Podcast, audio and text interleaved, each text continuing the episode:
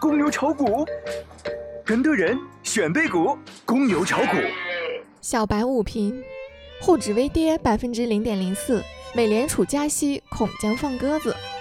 如果你想了解更多股市行情和投资信息，微信搜索“小白炒股学堂”，关注我们吧。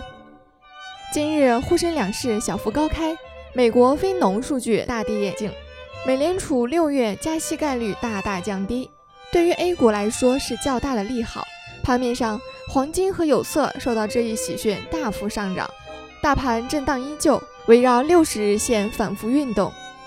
截止中午收盘，沪指报收两千九百三十七点三九点，跌一点二九点，跌幅百分之零点零四。当前题材股行情一直在我们身旁，从未走远。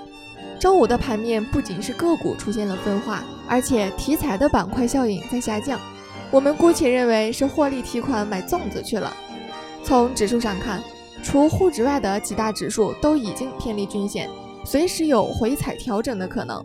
这周只有三个交易日，不确定性更大，所以我们的小编建议本周的操作不要那么激进。淹死的都是会水的。短线而言，需要逐渐高抛，降低仓位，静待回踩后的低吸机会。基本面上，六月仍有诸多不确定因素，诸如英国就脱欧进行公投，MSCI 或宣布把 A 股纳入其国际指数，深港通可能公布启动日期等。但是这些不确定消息中，多数消息还是偏向于利好的。非农就业数据意外惨淡，不及预期。美国六月加息基本无望。此外，市场普遍对六月 A 股被纳入 MSCI 新型市场指数的预期很强。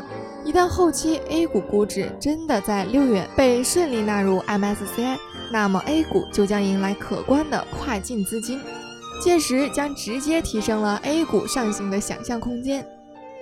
消息面上。一汽轿车三日发布公告称，中国第一汽车股份有限公司原计划五年内解决其与子公司一汽轿车、一汽夏利同业竞争的承诺无法履行，将再延期三年。如果你想了解更多股市行情和投资信息，微信搜索“小白炒股学堂”，关注我们吧。本节目仅为个人学习和研究用，不构成操作建议。小白提醒您，股市有风险，投资需谨慎哦。